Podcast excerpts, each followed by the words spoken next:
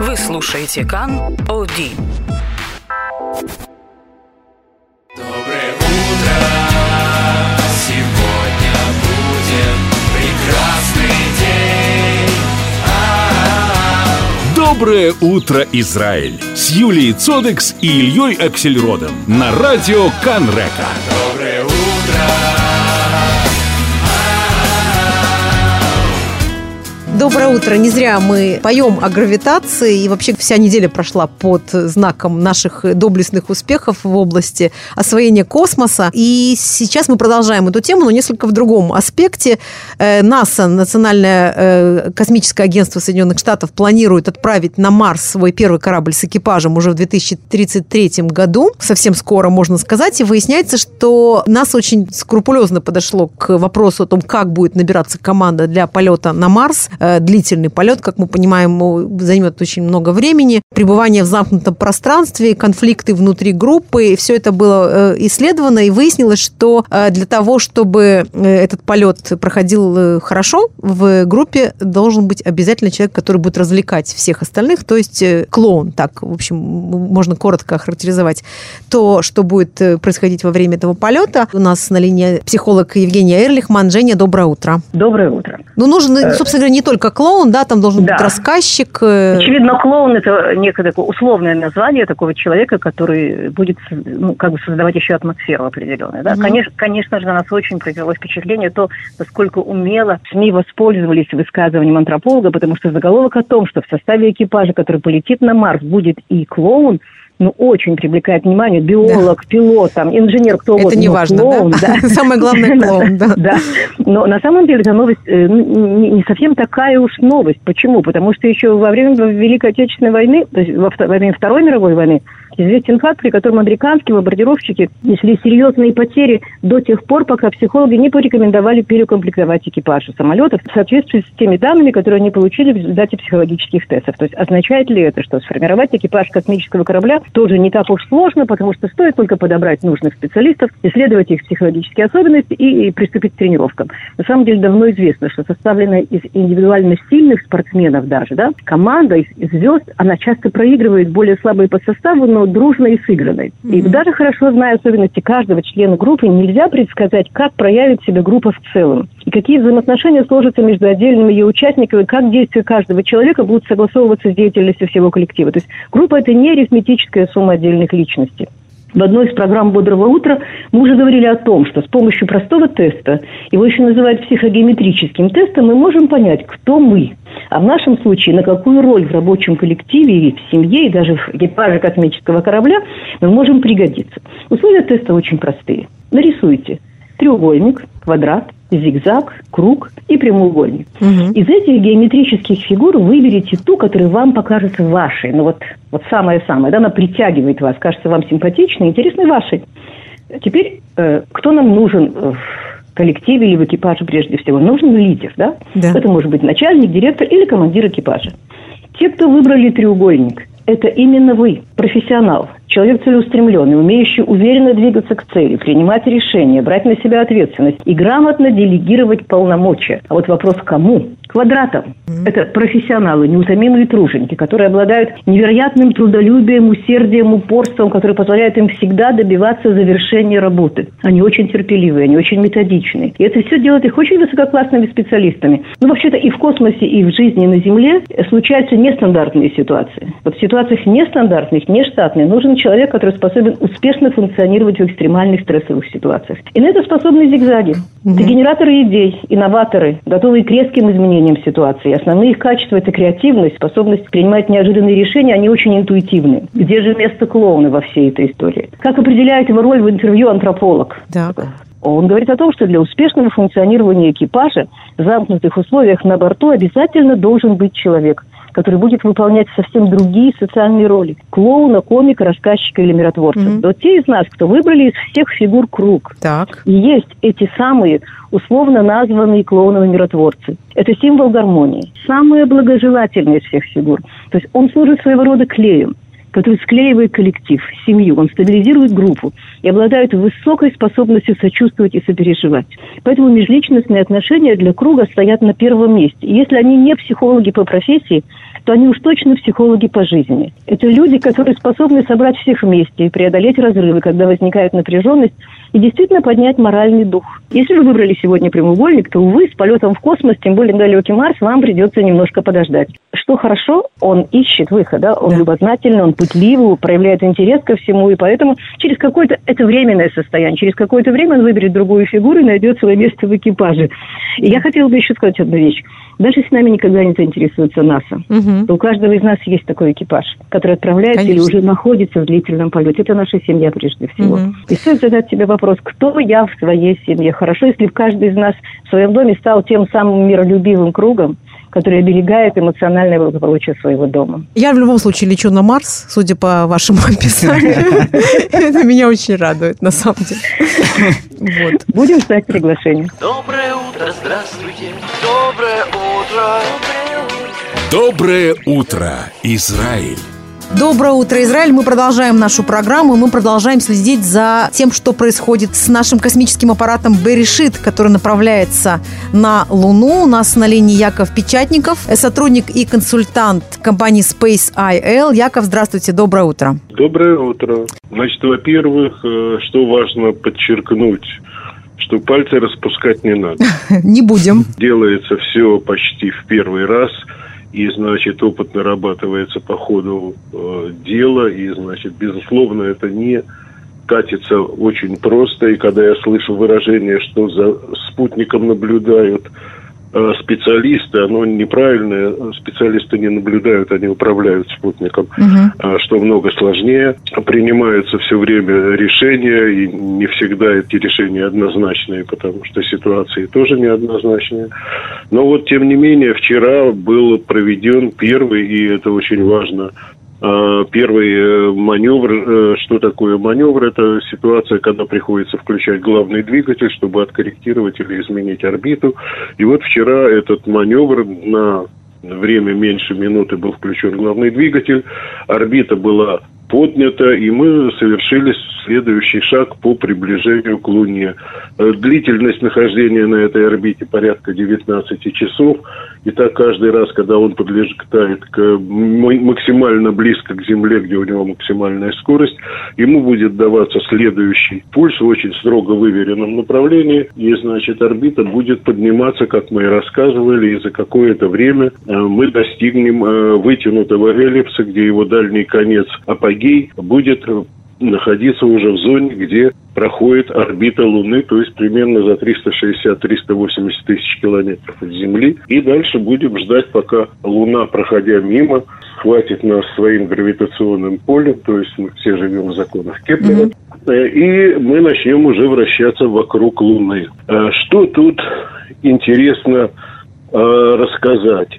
Значит, очень важно, очень важно, и это подчеркивается, то есть эта фаза именно прилунения, если мы без Раташем дойдем до нее, то сама она по себе э, выглядит крайне сложно. Во-первых, ученые очень долго из Махона Вайсмана во все телескопы выглядывали на Луне тот кусочек пространства, на который можно сесть, потому что кусочек этот должен быть максимально похож на пустыню, чтобы на нем не было больших камней, иначе мы можем просто прилуниться и перевернуться. На Израиль, Это короче так. говоря, да, выискивают кусочек, похожий на Э, Израиль. Вообще говоря, да, наверное, да. Но, например, где-нибудь в Махтеше это было бы плохо, там скалы, нужно все время перевернуться. А надо вот плоскую поверхность. И они нашли такую поверхность, которая представляет из себя всего 30 квадратных километров, то есть 5 на 6. По сравнению с Луной это все-таки очень маленькое пятнышко, и на него надо очень точно попасть. Теперь вопрос еще очень интересный. А когда на него надо попасть? На него надо попасть рано утром по лунному времени. Очень интересный вопрос про лунное время, которого почти никто не знает. Э, почти никто не знает. Все знают, что лунный месяц 27 дней, это все знают. Да. А вот то, что лунный день тоже 27 дней или 28, там есть разные средние отклонения, этого почти никто не знает. Кстати, этим объясняется наличие так называемой обратной стороны Луны, потому что они вертятся как бы синхронно и вокруг Земли, и вокруг своей оси, и мы все время видим только одну сторону. Но э, важно то, что мы должны прилуниться утром. Почему? Почему утром? Атмосферы на Луне нет, и температура меняется от минус глубокий до плюс 150 градусов в лунный полдень, и тогда мы сгорим. Значит, нам надо попасть туда, когда температура позволяет нам работать, и мы должны пробыть там 2-3 лунных часа, то есть трое примерно суток земных. А почему такой короткий срок пребывания на Луне? Ну, потому что я уже сказал, мы э, не создали аппарат, который оснащен огромными средствами термозащиты, угу. который состоянии пребывать при этих высоких угу, температурах. температурах. Угу. Поэтому, если мы окажемся там в полдень, э, наши системы перестанут работать. Поэтому у нас, э, у нас очень ограниченная на самом деле миссия, которая связана с тем, что мы должны добраться, что само по себе, сейчас я еще немножко объясню это, высочайшей сложности задачи. Например, в силу того, что мы должны сесть рано утром, то солнце мы увидим где? На востоке. Оно стоит практически на горизонте. Главная солнечная панель, принимающая энергию, дающая нам электрическую энергию на нашем корабле, она находится в его верхней части. Представьте себе кастрюлю, это крышка. Угу. И вот э, если эта кастрюля вдруг встала на землю, а солнце находится на востоке, то солнце-то светит в бок. Да.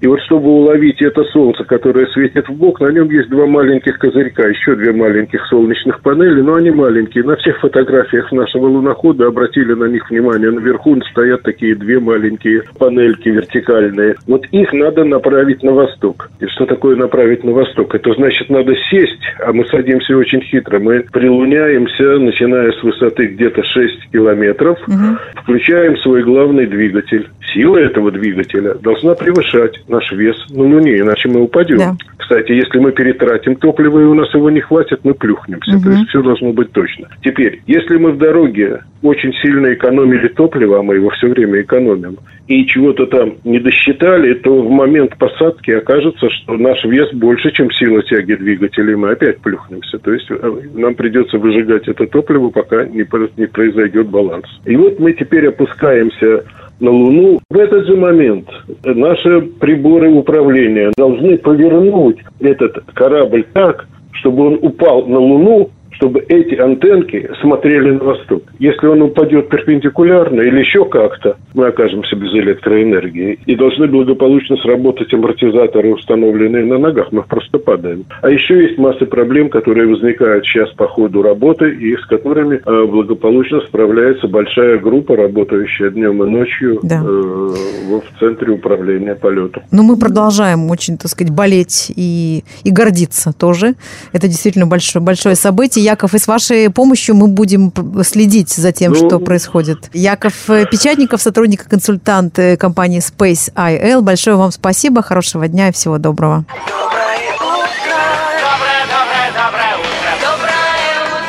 Доброе утро, Израиль. Доброе утро, Гай. Хай, Гай. Как говорится, э, технические новинки, технологические новинки. Первая компания, которая мне очень понравилась, компания, которая делает полиграфы. Детектор лжи.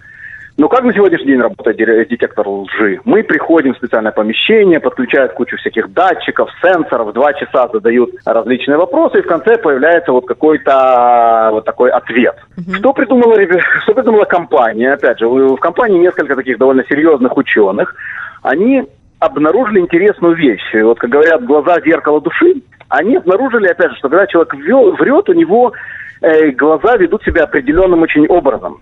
И они просто разработали алгоритм, который обрабатывает зрачки человека во время его разговора и довольно с точной вероятностью может, э, опять же, определить, врет человек или нет. Ну, просто интересная такая вещь. Вот представьте себе, они встроят свою технологию, например, в Skype. Угу. Мы сможем разговаривать с другим человеком и понимать, врет Попутно он нам еще, или нет. да, да, так сказать, оценивать, врет он или нет. Интересно, да. Если мы уже затронули тему глаз, то второй интересный стартап, который на эту тему, это стартап, который может заранее определять когнитивные болезни, например, Альцгеймер, через тоже движение глаза. Оказывается, что человек перед тем, как заболеть какими-то болезнями, которые связаны с когнишем, то, то есть с мозгом, mm-hmm. у него как симптом тоже начинаются симптомы, это такое рандомальное движение глаз немножко, и там опять же, зрачки и прочее, и прочее. То есть не знаю, диагностика вот- по глазам. Да, да, это относится, и, опять же, врачи это заметить не могут, и родственники, близкие тоже, в принципе, это заметить не могут, потому что это такое довольно мелкое, скажем так, э, там, подергивание глаз.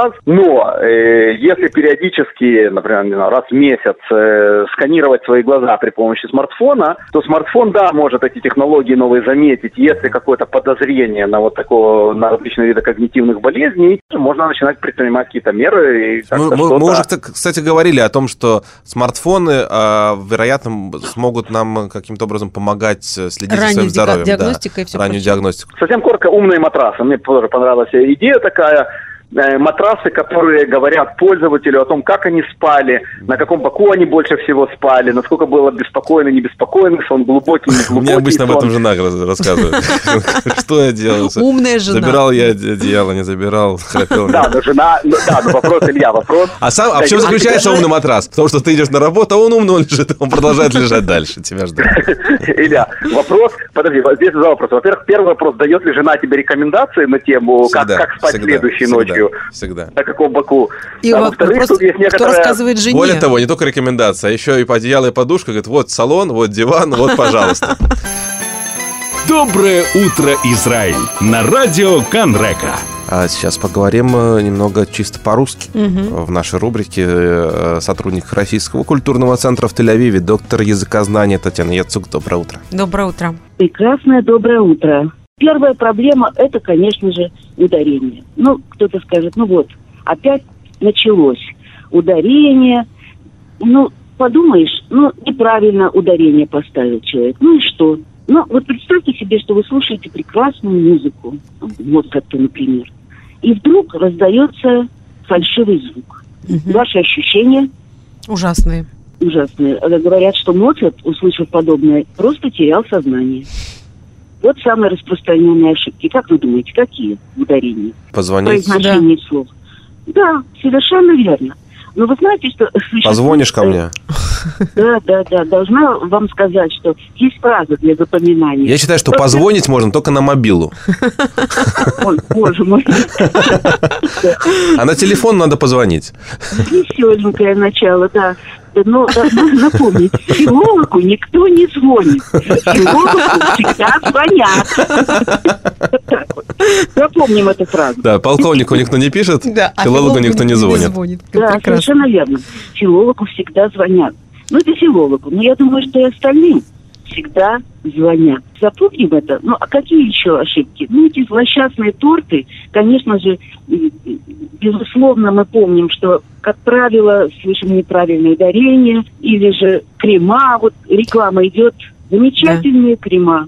Кремы, кремы, увы. Крема, это, ну, нет такого и произношения этого слова в русском Торты, крема. красивом литературном языке. Вот вы скажете, зачем нам литературный язык?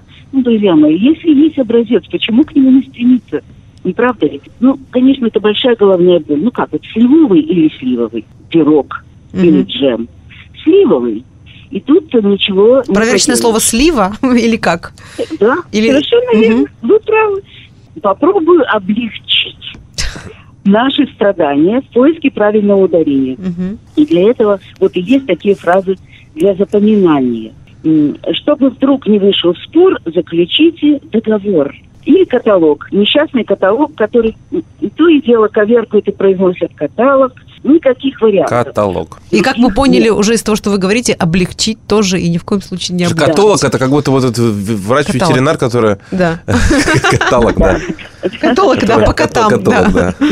Да. Подарок выбрать мне помог один хороший Каталог. каталог. Ну, великие русские поэты, простите, пожалуйста, за эту рифмовку. Ну, они ведь тоже этим баловались, не правда ли? Мгм. Но что касается э, облегчить, не просто ударение заучить. Стихи задачу могут облегчить.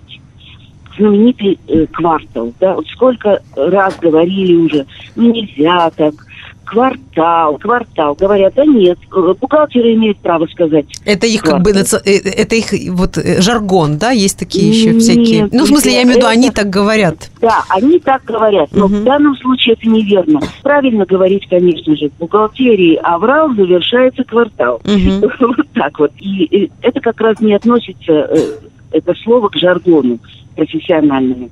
Хотя у нас есть много примеров профессиональных жаргонов. Компас э, всякий, да? Да, угу. да, произношение, компас и так далее. Но это мы сейчас трогать не угу. будем. Э, а есть еще ягодица или ягодица? Я знаю, что ягодица. Ягодица правильно, да? Беда со словом э, афера. Ну вот э, на каждом шагу слышишь, конечно же, афера. Угу. Ну, понятно, что очень хочется, когда ударение на «е», произносить это «все» афера. Да, ну это совершенно неверно. То есть крупнейшая ошибка. Запомним, что в, это, в этом слове нет все. Нет хуже примера, чем наглая афера. Я не буду вам советовать заглянуть в современные словари. Современные словари настолько рекомендательные, угу. то есть они рекомендуют то так, то это. Говорят, и так, и так можно. Не верьте, да. друзья. Есть, есть образец, безусловно, на который мы должны равнять. Татьяна, большое спасибо. Да. До встречи в эфире.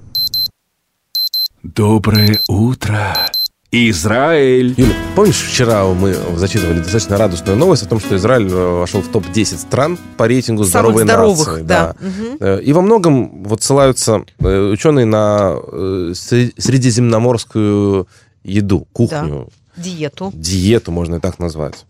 Вот мы эту тему продолжаем сегодня и обсуждаем со специалистом. У нас есть я уже не знаю, штатный или не штатный, резидент нашей программы. Юлия Резникова, наш натуропат, доброе утро Доброе утро. Да, действительно, средиземноморская диета – это очень-очень популярная э, такая тема, и очень многие сегодня пытаются повторить это, даже живя в самых разных регионах Земли. И на самом деле, в чем секрет этого питания? В идеальном соотношении разных жирных кислот и использовании местных сезонных продуктов. И, конечно, огромный плюс э, того, что в нашем регионе все это местное сезонное великолепно растет э, круглый год буквально, и э, действительно мы можем можем э, всем этим воспользоваться. Очень обидно всегда видите, как при таком обилии овощей, таком обилии зеленых и листовых вот этих продуктов люди очень мало, к сожалению, это используют, мало про них знают. А жаль на самом деле. Средиземноморская, это, в общем-то, в большой степени критская кухня, очень близкая нам, и действительно все, что у нас, это, в общем-то, то же самое. Это э, оливковое масло, конечно, uh-huh. качественное разнообразные травы, овощи, фрукты, свежая рыба, злаки, бобовые, очень много грецких орехов и немного сыра, вина и э, того меньше мяса. Очень-очень-очень мало, э, в общем-то, красного мяса. Используется птица в чуть больших количествах и очень мало красного мяса. И если говорить о каких-то особ, особых вот таких вот моментах питания, это, конечно, э, оливковое масло. И э, здесь мы можем похвастаться, в общем-то, огромным выбором очень качественного масла. Единственный нюанс, когда вы его выбираете, конечно, оно должно быть э, холодного отжима, и желательно, чтобы число его кислотности, есть там такая цифра, да. было меньше 0,5. Вот это, в общем-то, так сказать, показатель качества. Есть масло с запахом, без запаха, более концентрированное, более острое. То есть, ну, есть миллион разных фирм, которые делают это все совершенно на любой вкус. То, что касается зелени. Если вы бываете за границей, то, я не знаю, вот как у вас это происходит, а я больше всего скучаю по овощам. Да, да, у меня Потому тоже так же происходит, да. Безумно их не хватает. Мы недавно были во Франции, и уже измученные несколькими днями без овощей, я попросила, что у них можно. Если у них овощи, они сказали, конечно, есть овощи, маш potatoes. Uh-huh. То есть примерно вот так это происходит. И жалко очень, э, что у нас не все этим пользуются, потому что порции салатов, которые даже э, вот в ресторанах и везде подают, в кафе, они огромные и действительно очень-очень разнообразные вариации морем.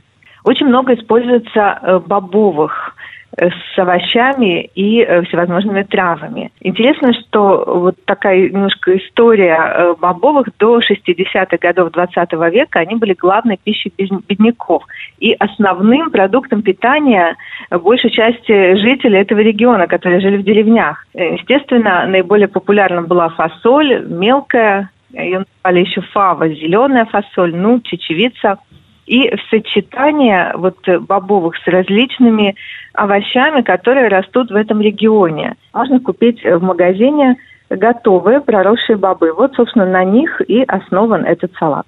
И два стакана смеси проросших бобов, так они продаются, э, два стакана мелко нарезанных э, стеблей и листьев сельдерея, где-то полстакана сушеной в яблочном соке клюквы, и полстакана нарезанных грецких орехов. Тоже, кстати, неотъемлемый компонент средиземноморской диеты. А для соуса нам понадобится 3 столовые ложки качественного оливкового масла, сок половины лимона, два зубчика чеснока, одна чайная ложка финикового меда, силана, тоже, в общем-то, такой характерный для нашего региона продукт, и несколько капель бальзамического уксуса, ну и перец, соль по вкусу. А дальше все совсем-совсем просто. Фактически вам нужно только порезать э, стебли и листья сельдерея и измельчить немного грецкие орехи.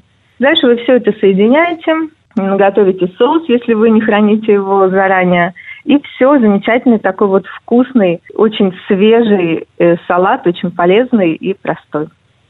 Спасибо большое. Мы по традиции опубликуем э, рецепт этого салата у нас э, под утренней фотографией, поэтому приглашаем наших радиослушателей туда взглянуть, если вам понравился. На слух рецепт, попробуйте его еще и на вкус. А вас благодарим, Юлия Спасибо. Резникова. Доброе утро, сегодня будет прекрасный день. А-а-а. Доброе утро, Израиль!